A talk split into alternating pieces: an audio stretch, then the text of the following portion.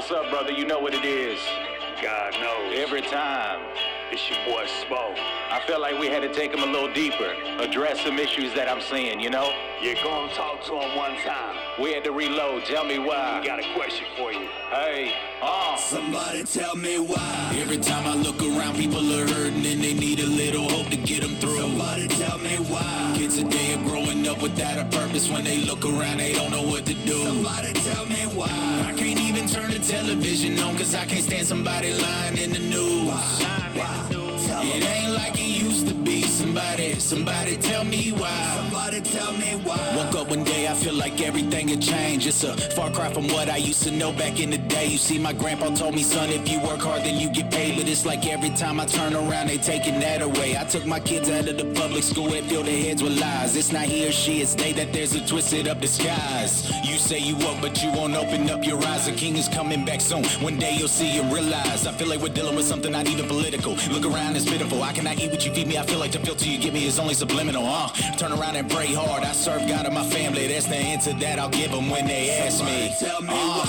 Every time I look around, people are hurting and they need a little hope to get them through. Somebody tell me why. Kids today are growing up without a purpose. When they look around, they don't know what to do. Somebody tell me why. I can't even turn the television on because I can't stand somebody lying in the news. Why? It ain't like it used to be. Somebody tell me why. Somebody tell me why. Somebody tell me, and I hate to even ask why we can't see the future, cause we focused on the past when your last year's problems still weighing you down. And the gossip's like a virus spreading over your town. Facts. They keep us frowning while we drowning in debt. Medicated on prescriptions, yeah, that's really the threat. No, ISIS ain't the crisis that we fight in my town. It's methamphetamines and hydrocodones taking us out. I see the land of the brave ain't a home for the free. I'm from America, but this don't look American to me. We got zombies in the streets and they people I know.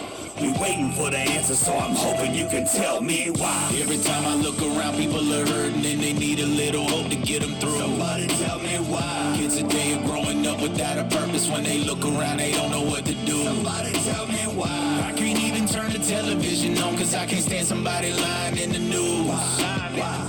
It ain't like it used to be. Somebody tell me why. Somebody tell me why. You say you want it, but you only gonna get it if you give it everything that you got, We come from nothing, now we living like we something, and I'm feeling like I can't be stopped. I'm on a mission, this right here is more than music. If you listen, you gon' feel when it drops, yeah. There ain't no question, I've been covered by his blessings. When I stand, you know I stand for the rock. Somebody tell me why.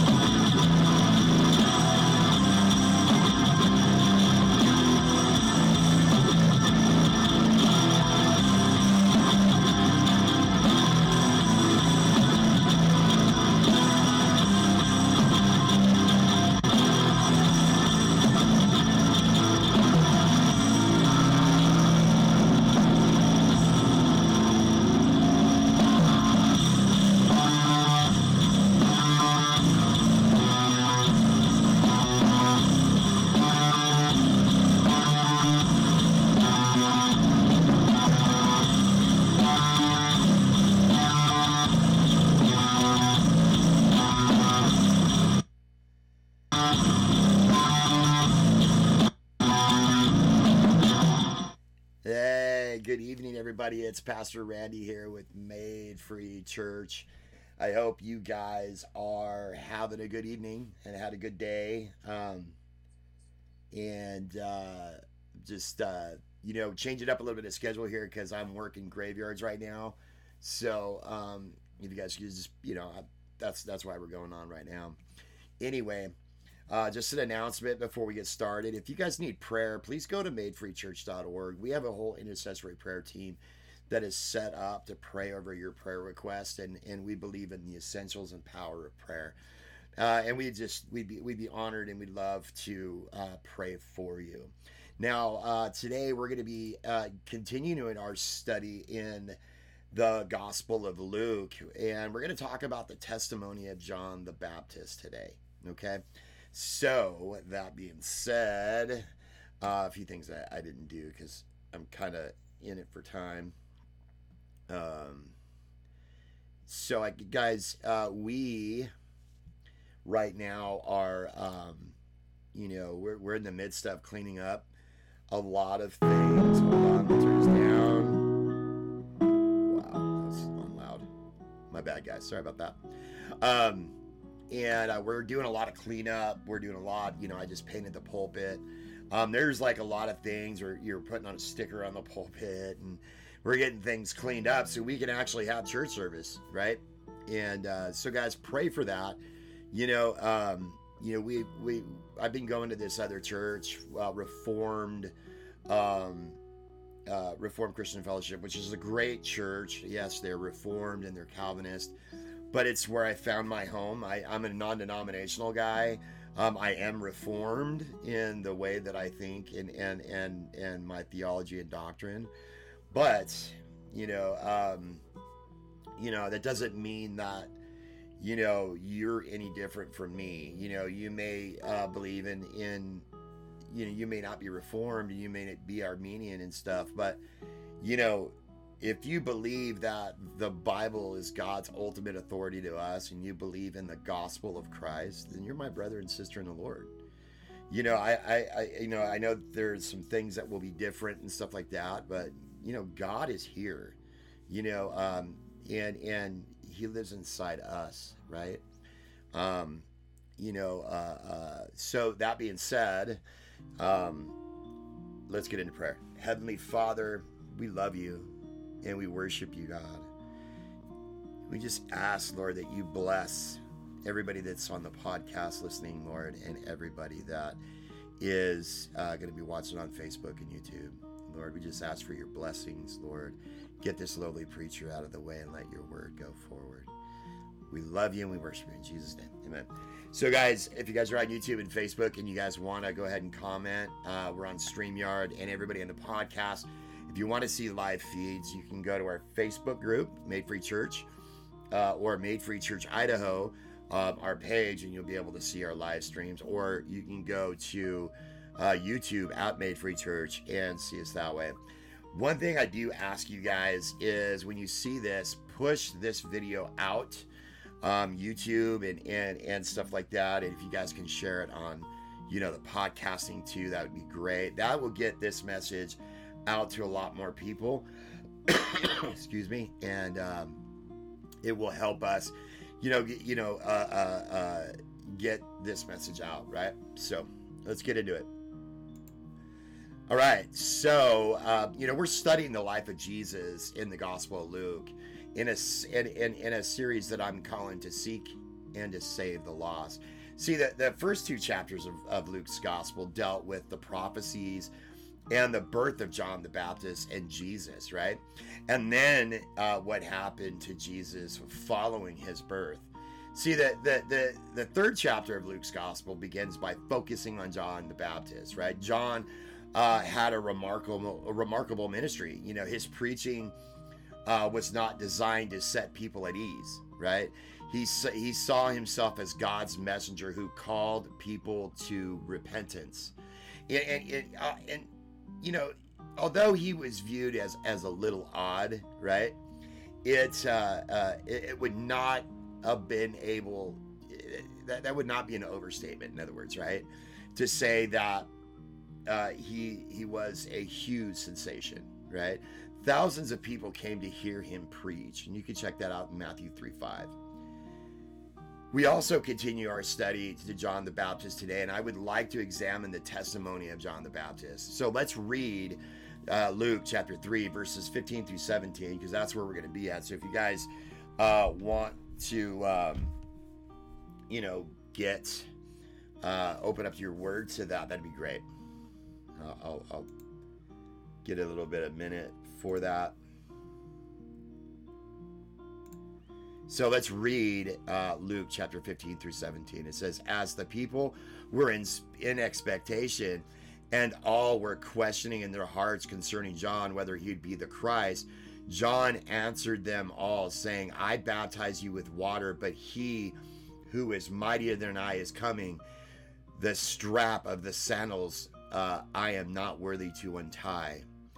He will baptize you with the Holy Spirit and fire, and his winnowing fork is in his hand to clear his threshing floor and to gather the wheat into his barn, but the chaff will be burned with unquenchable fire.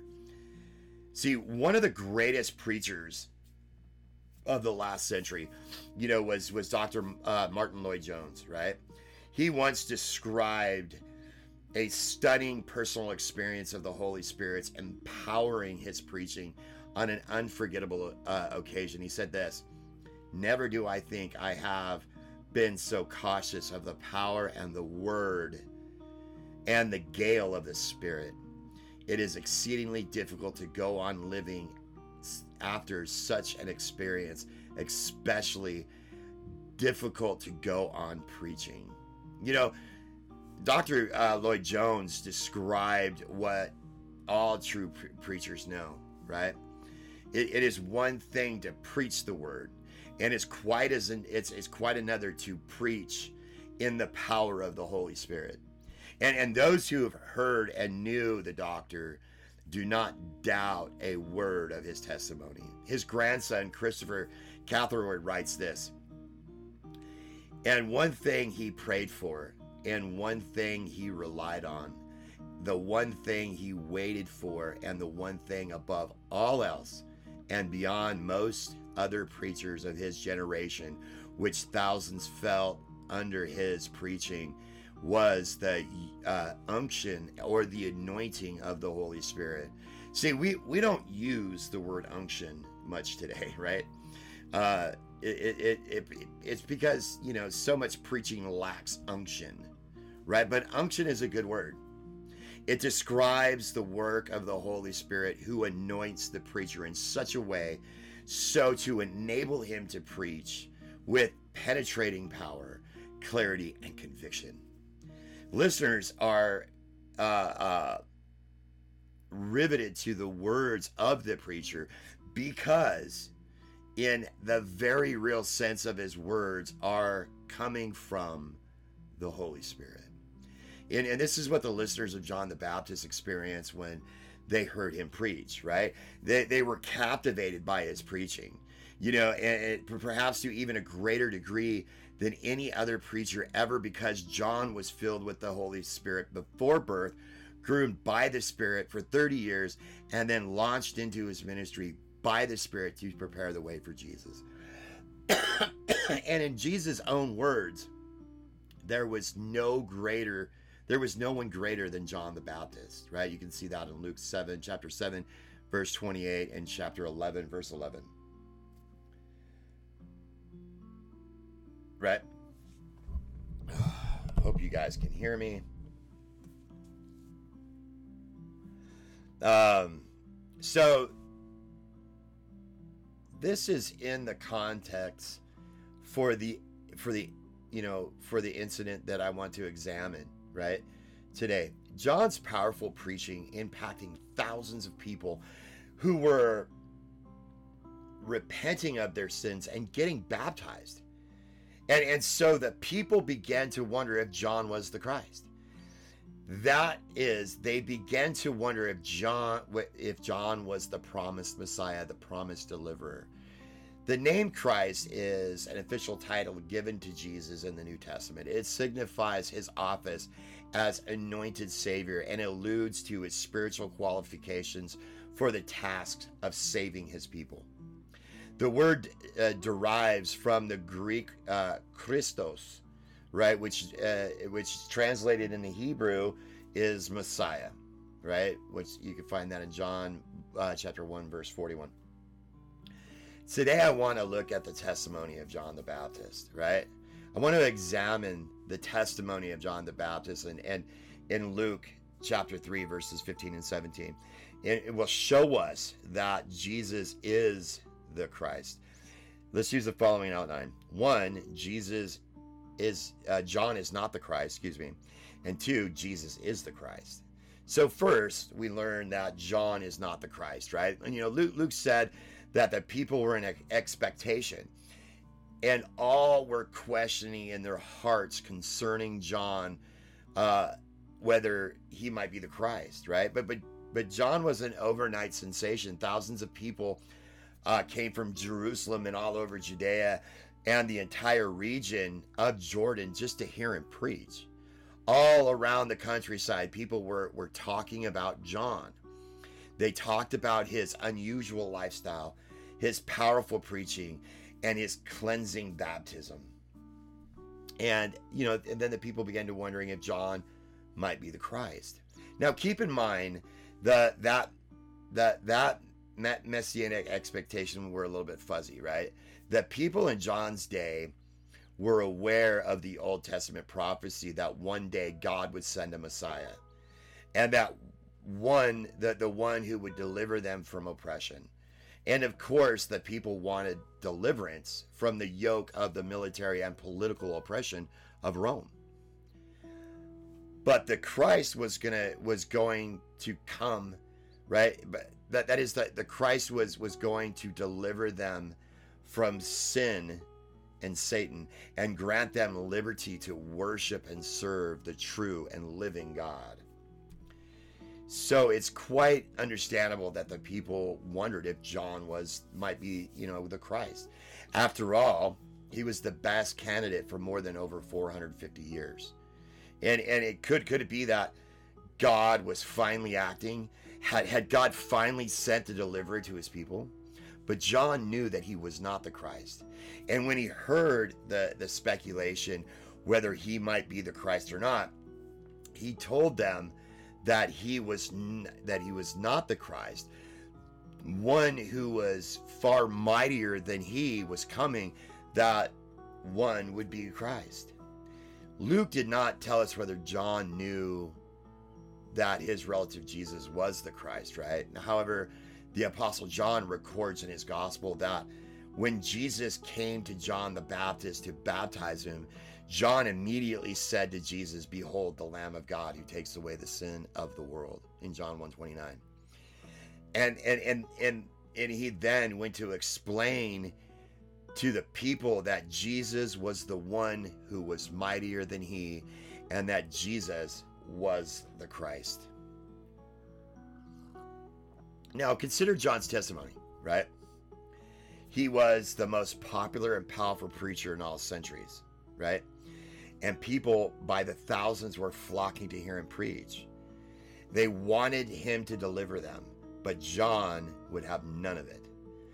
One of the characteristics of a faithful Christian preachers is that they refuse to allow the people to exalt them.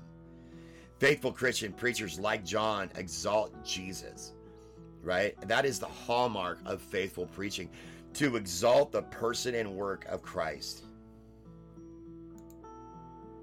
right? You know, in his commentary on Luke's gospel, Pastor Kent Hughes said that he once heard Evie Hill, the pastor of Mount Zion Missionary Baptist Church in Los Angeles, tell of a ministry of an elderly woman in the church whom they called 1800 because no one knew how old she was, right? 1800 was hard on unsuspecting preachers because she would sit in the front row, right? And as soon as the preacher began, she would say, "Get them up," referring to Christ, right? And after a few minutes, right, if she did not think that there was enough of Christ in the sermon, she would again shout, "Get him up." And if the preacher didn't get him up, he was in for a very long, hard day. John the Baptist would not allow the people to exalt him. Instead, he pointed people to Jesus. John's ministry was to get him up, right? And indeed, that is the purpose of every faithful preacher, is to exalt Jesus and get him up. And second, we learn that Jesus is the Christ, right? You know, the people wanted to talk about how great John was, but John responded by telling them that one who was far greater that was coming. And this is the one who was far greater than John was the Christ. Now, John's argument for the greatness of Jesus was by way of comparison. He said to the people, "You think I'm great, but wait until you see Jesus, right? Then you will understand what true greatness really is. Then you will know that Jesus is the Christ, the only one who can deliver you and to redeem you." So let's examine why John said that Jesus is the Christ. Up until then,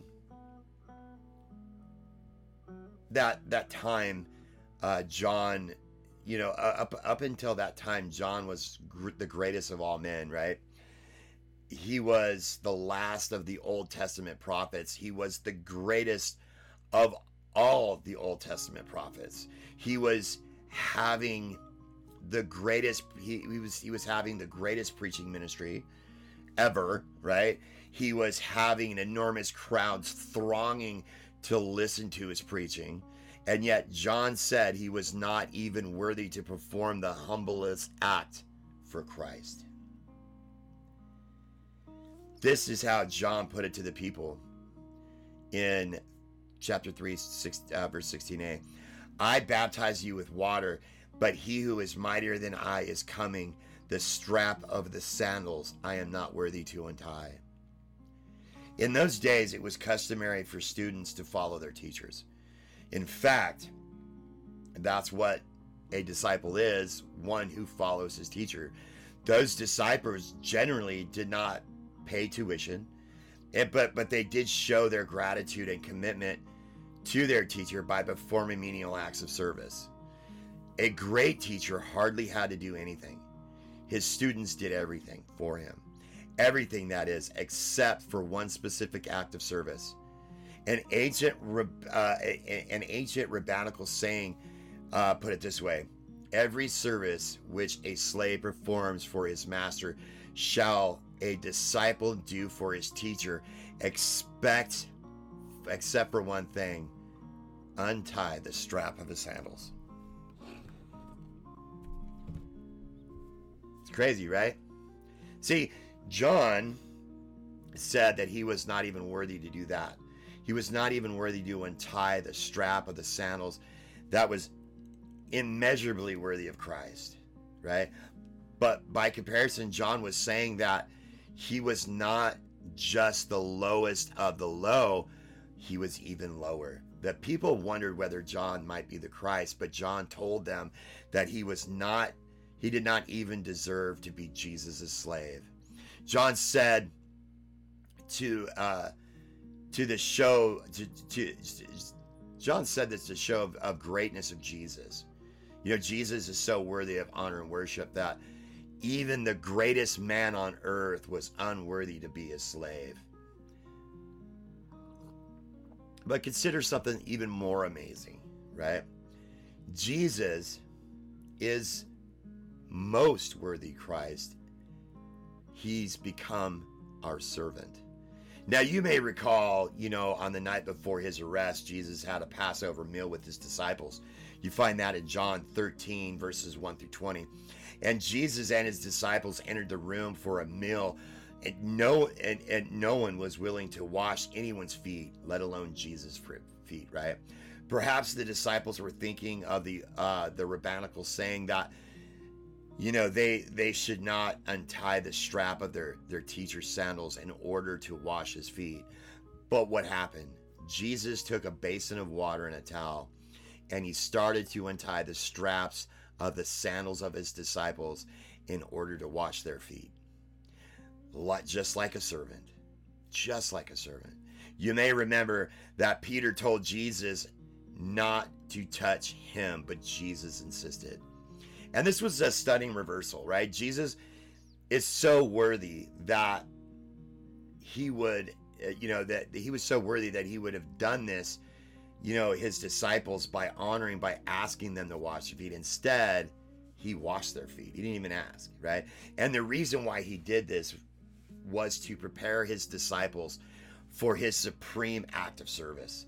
The next day he went to Golgotha and died a horrible death on the cross in order to pay the penalty for their sins.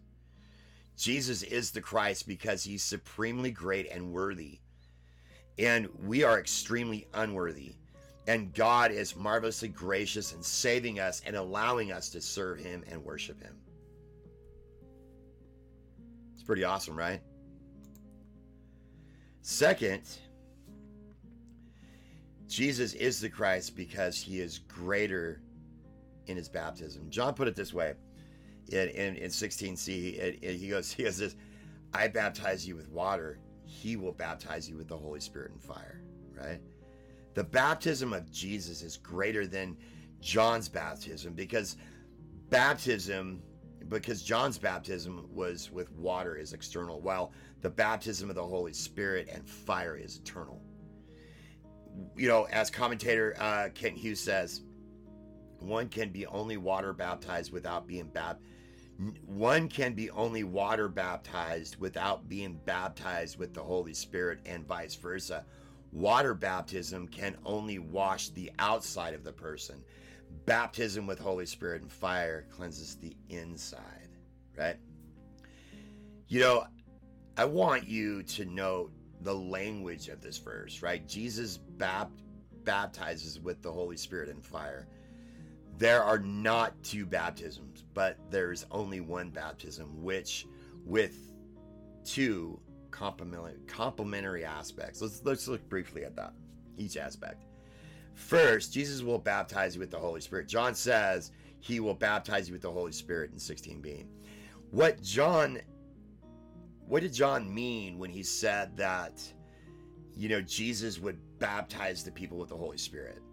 The Apostle Paul explains it to the Christian believers in 1 Corinthians 12:13. For we were baptized by one Spirit into one body, whether Jews or Greeks, slave or free, and we were all given one Spirit to drink, right? And that's out of the NIV. Anyway, baptism of the Holy Spirit is references to the new birth, to the regenerating work of the Holy Spirit, giving us a new spiritual life. It incorporates us into the body of Christ, making us children of God and co-heirs with Christ. Let me ask you a question. Have you experienced baptism? Every Christian does, because of the Holy Spirit who makes the person a Christian. Jesus sends the Holy Spirit into the person for whom he has died and paid the penalty. And the Holy Spirit then regenerates the person, gives him faith and repentance, and begins to indwell him in order to sanctify him. John's baptism was external with water. Jesus' baptism was internal with the Holy Spirit. Jesus' baptism is greater. And second, let's look at Jesus will baptize with fire. John says that he will baptize you with fire in 16c. Remember, that's not a second baptism, right? Instead, it is a second aspect of one baptism by Jesus. Fire represents the ongoing work of cleansing in the Christian life. For example, Isaiah chapter 4, verse 4 speaks of the cleansing of Jerusalem with washing in fire. Malachi chapter 3, verse 1 describes the coming of John the Baptist by saying, behold, I send a messenger and he will prepare the way for me. And then in verse 2, he speaks of the cleansing work of Jesus that Jesus will do when he comes. And he says this, but who can endure the day of his coming, and who can stand when he appears? For he is like the refiner's fire and like the fuller's soap. In those days, the refiner's fire, right, was intense in order to separate the dross from the pure metal, right? And that Jesus does that by indwelling of the Holy Spirit in our Christian lives, right? He baptizes us with fire so he can purify and cleanse us in order to skim off the dross, right, of disobedience and sin, and makes us more and more like himself. John's baptism was external, right? He baptized those who claimed to be repentant, right? But Jesus' baptism is greater because he really does change those who have been born again. He does the internal work of ongoing change and purification and cleansing so that Christians look more like Jesus. Again, I ask you, have you experienced this baptism? And third, Jesus is the Christ because he is greater in his judgment, right? When people came to John's baptism, he did not know who was sincere when they said that they repented and wanted to be baptized by him. He said to the crowds that came out and baptized him, "You brood of vipers, who warned you to flee from the wrath to come?" In chapter 3, verse 7. You know, when the brush fire swept the wilderness and the vipers, you know, would sense the heat and come out of their holes and flee from the approaching fire, John knew that people sensed the approaching doom, and he lacked the ability to see their hearts. But Jesus lacks no such discernment, right? He knows the heart of every individual. John said that Jesus, in verse 17, his winnowing fork is in his hand to clear the threshing floor, to gather the wheat into the barn, but the chaff will be burned with unquenchable fire. John said that Jesus is the harvester who will toss the grain and chaff into the air with his winnowing fork. The lighter chaff would be blown off to the side by the wind, but the grain, which is heavier, will fall back to the ground, right? The grain, which represents true believers, will be gathered together safely into his barn. But the chaff, who represents non-Christians, will be sent internal unending punishment in hell. You know, people don't want to hear this stuff, but this is what the Bible says, guys, right? John could only warn of the coming judgment, but Jesus is greater because he was able to administer judgment of the people to every unregenerate person. So, having analyzed the testimony of John, you know, we should commit ourselves to Jesus as the Christ. John was not the Christ. He pointed people to Christ, to Jesus, who is the Christ. Jesus is supremely great one who alone is worthy. He sends the Holy Spirit to regenerate and sanctify those whom he died for. And he also is the one who will administer the judgment of God by sending unrepentant sinners to hell for all eternity. Is Jesus your Christ today? Is he your Savior? If not, you're in terrible danger, guys. Turn to Jesus today and ask him to save you from the judgment that is to come. You know, people don't like to hear this preaching, but this is what the Bible says. So we have to understand that, guys. Anyway, guys, if you would like to donate to Made Free Church Idaho, we are in need of some financial support. If you go to madefreechurch.org, go to Made Free Church Idaho, and scroll down all the way to the bottom, you'll see a PayPal link, and we could really, really use your financial help as well as your prayer. We need prayer help too, guys. So if the Lord puts it on your heart to financially support us, you know, we are still short $1,000 to make everything happen, to do our launch and stuff like that. If you guys find it in your hearts to give, please do that, right? And please leave your email address so we can send you a tax-deductible receipt. Amen? All right, guys. God bless you. You guys have a wonderful night. Pray for me as I'm at work. And God bless you guys, man. You guys have been awesome, and we love you, and we're praying for you. Heavenly Father, thank you for this word, God. Thank you for, you know, the people that are watching, the people that are going to hear this on the podcast, Lord. We love you, and we worship you. In Jesus' name, amen. All right, guys, God bless.